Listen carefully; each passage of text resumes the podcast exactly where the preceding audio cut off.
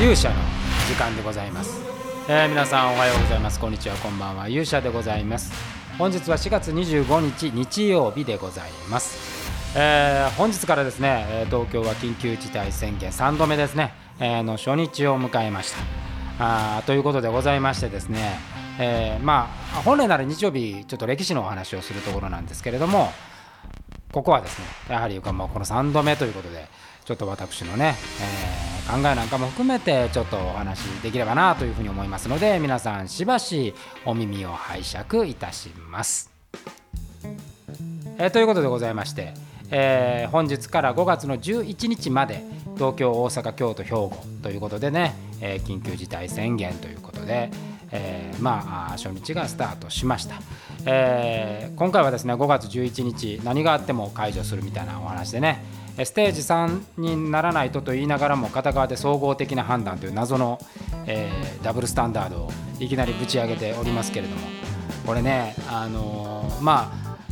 まあ、私事で言うとねもしも徳川家康が総理大臣になったらっていう本があって本屋さんで、まあ、絶賛発売中なんですけどその本屋さんがね、えー、本屋さんもダメだみたいなねお話になったり、えー、百貨店まあ、1日20万円やるから飯を店を閉めろよと言ってみたり、えー、なかなかあ、まあ、3度目にして、えー、もう本当にいろんな疑問が巻き起こるこの緊急事態宣言でございますけれども、まあ、原則的ですね人の流れを止めてですねあのきちっと対策を取ること自体はですね悪いことではない、えー、やっぱりその爆発的にね感染を止めるためには皆が我慢をすると。いうようなことも致し方ないとは思うんですが、まあ、問題はですねやっぱこの日本におけるこのコロナの問題のもう根本っていうのはねやっぱオリンピックにあるんですよね。やっぱあのまあ幾多のね戦いを立候補してね勝ち抜いてようやく手に入れたこれはねやっぱ政府の人たちのやっぱ思いというかもはや呪いに近いぐらいのとらわれようでね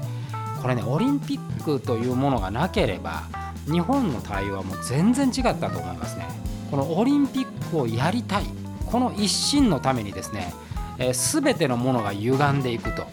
いうふうに言っても過言で、まあ、これはもう本当にね呪いですよ呪い完全にね呪いにかかってしまっている状態ですねこの呪いにかかっているがゆえにですね、えー、もうさまざまなあ問題がですね矛盾をきたすという、あの、まあ、そういう意味ではねヨーロッパなんかま感染いろんなね感染についてロックダウンをするところもあれば、えー、スウェーデンのロックダウンしないっていう判断をするところもありいろいろあるんですけども、まあ、日本以外の国っていうのは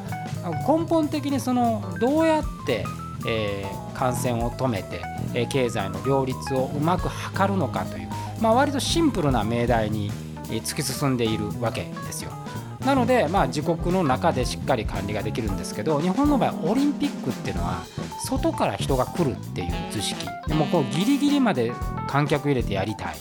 えー、オリンピックは何があってもやりたいみたいなことで、えー、そこに予算だあ人だっていうのも割いてそこを、まあ、やめることができないという話になっております。まあ、今回の3回目も結局そのバッハ会長が来るまでにはです止めてしまいたい、まあ、要は国民のほとんどの人が反発を抱いているのはオリンピックのためにさまざまな不自由を押し付けるというその考え方、まあ、ある意味極めて利己的なあ思考がある。で、まあ、東京とも同じですよ、まあ、そういう意味では小池さんも全く一緒で小池さんに至ってはまあそこに政治的思惑っていうものが透けて見えるのでやっぱそうなってくるとですね、えー、皆のこう健康を心配してとかあ国民の心配をしてならばですね国民の協力も得られよう思うんですけどもそこにオリンピックだとか政局だとかっていうもう全然関係のないものがですね、えー、横たわっているこの呪いがあやっぱりこの今の日本をねおかしくしているんだ魔界がねちょうどこの私これ企画をつった時2020年に地上に災いが降り降りかかるというふうにこうまあ、その時は何の気もなく書いたんですけどこれまさにねあの魔界ですよ。オリンピックという魔界がですね、えー、今も日本を覆っていると言ってもいいと思いますね、えー、だから本来はねもう、あのー、考えてみればえ平和の祭典なわけですよ。だから平和じゃないところで祭典はしないわけでこれはねやっぱり IOC もおかしくて、まあ、こういうコロナの状態なんだから、えー、平和を取り戻すまではやりませんっていうのが普通なんですけどももうこれはね金にまみれてるとしか思えない、状況で、えー、ございますよ。だから何としてでもやりたいっていうもう何かこう本当にね鬼に取りつかれた者たちがですね、えー、まあこの日本という国をむちゃくちゃにしていると言っても本当に過言ではないだからもう誰かがこれねあのオリンピックをやめるやめてしまうとですねこれだだいぶ状況変わるというふうに思うんですよね。でやっぱりこうオリンピックをやると経済が活性化して、えー、まあそういう意味ではすごく国が栄えるという、まあ、一種のこう盲信がこう生んでしまっていると。もうその通常であればねそのもちろんオリンピックで、えー、たくさんの観光客の方が来てね、まあ、それまで言った観光立国日本みたいなことも、まあ、可能だったんでしょうけど前提条件変わっているわけですから今やらなきゃいけないことは、まあ、日本は日本で、え、やっぱりこのコロナをね沈めて、えー、なんとかあ経済をまあ、自国の中で、え、復活させる、まあ、これがもう第一義なんですけどももうその第一義をすっ飛ばしてですね何が何でもこの呪いがかかったオリンピックをやりたい。そのためにはもういかなる犠牲もやむを得ないという、まあ、こういうところがね透けて見えてしまっているというところが、まあ、恐ろしい、えー、ところですね。あのもちろんそのオリンピック目指している、ね、選手の方には全然罪はないですしもう本当にあの、まあ、亡くなってしまえばねその一生に一度のチャンスがあなくなってしまうかもしれないというのは、まあ、あの大変心が、ね、痛いんですけれども、まあ、逆に、ね、そのこのコロナによって、まあ、飲食店の方々とか、まあ、それこそねこれもう万が一百貨店がねこのまま経営が立ち行かなくなって、えーまあ、倒産みたいなことになればそこでどれだけの人が働いているかというどれだけの人の人生を狂わすかということなんで。これはねやっぱりその国を司るものとしてはねまあまあ私もしも徳川家康が総理大臣になったらという本を書いたのもそこにあってやっぱりあの国のために何をしなきゃいけないのかって政治家の本文をねやっぱ忘れてはいけないというふうに思うんですよね。でもし今だったらねあのそれこそ菅総理大臣だったらアメリカに行ったわけですからあのバイデンさんにねバイデン大統領に、まあ、東京のオリンピックは難しいと。なんとかアメリカから IOC に言ってもらえないかと。でまあその賠償金っていうのはねあるけども、まあ、これ以上その東京もダメージは食らいたくないならね、まあ、アメリカと相談をして、まあ、場合によってはね本来ならばここ一回やめましょうと東京も頑張ってくれたから8年後東京でいいじゃないですかぐらいあってもいいと思うんですけど一切そういう構えがないっていうのがね、まあ、恐ろしいもはや平和の平和の祭典でも何でもない悪魔の祭典になってしまってるなというのが、まあ、ちょっと思うかところでございますね。えー、まああまあとはいえねそこにまあ文句を言っていてもですね、まあ、これ大きな政治の流れを作っていかなきゃいけないんですけれども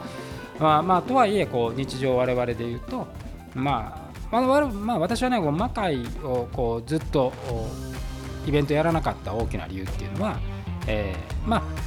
どうしてもね、まあ、野球もそうですし、まあ、プロレスの団体さんもそうですけどもそのなんとか工夫しながらでもねやらないとその生き生活をね、えー、みんなが維持できないっていう人たちのために少しでもですねやっぱりその機会があるように。逆に言うと、まあ、我々ってイベントで単発、まあ、毎月とはいえ単発なんでそういうところがですね無理をして行うことで、えー、やっぱりそういう頑張ってやらなきゃ、まあ、維持しなきゃいけない人たちのやっぱ邪魔になってはいけないと。こういうふうにやっぱ思うわけですよ。だから、まあ、魔界はもう本当に心配がなくなってえー、元のように皆さんがね、えー、できるようになった時にねあの安全を期して、えー、再開したと。まあ、だから今回の緊急事態宣言でね、まあ、さらにこう復活の、まあ、糸口、今日ね、あの石田君と話したんですけど、まあ、もっと先になるなみたいな話を2人で、まあ、年内ひょっとしてできないかも、まあ、そうなったとしてもあのしっかりとねその間にやれることをやっておこうみたいな話をねちょっとしたんですけど、まあ、そういうことを思いつつ、えー、まあ、明日以降ねどうなっていくのか。まああのー、もしかしたらそのやっぱ無理だということになってオリンピックを中止ってなるとね多分ね私だいぶ変わると思いますね。だいぶ理性が取り戻されてあの整合性がね取れてくると思うんですよね、えー、そういうふうにさすがにね思う次第で、えー、ということでまああんまりねこの話をするとどんどん長くなっちゃうんで、えー、今日はこの辺りにしておきたいというふうに思うんですけれどもまあ来週月曜日からはですね月曜日には、えーと、鶴姫伝説の最終回最終回じゃない現在の最新作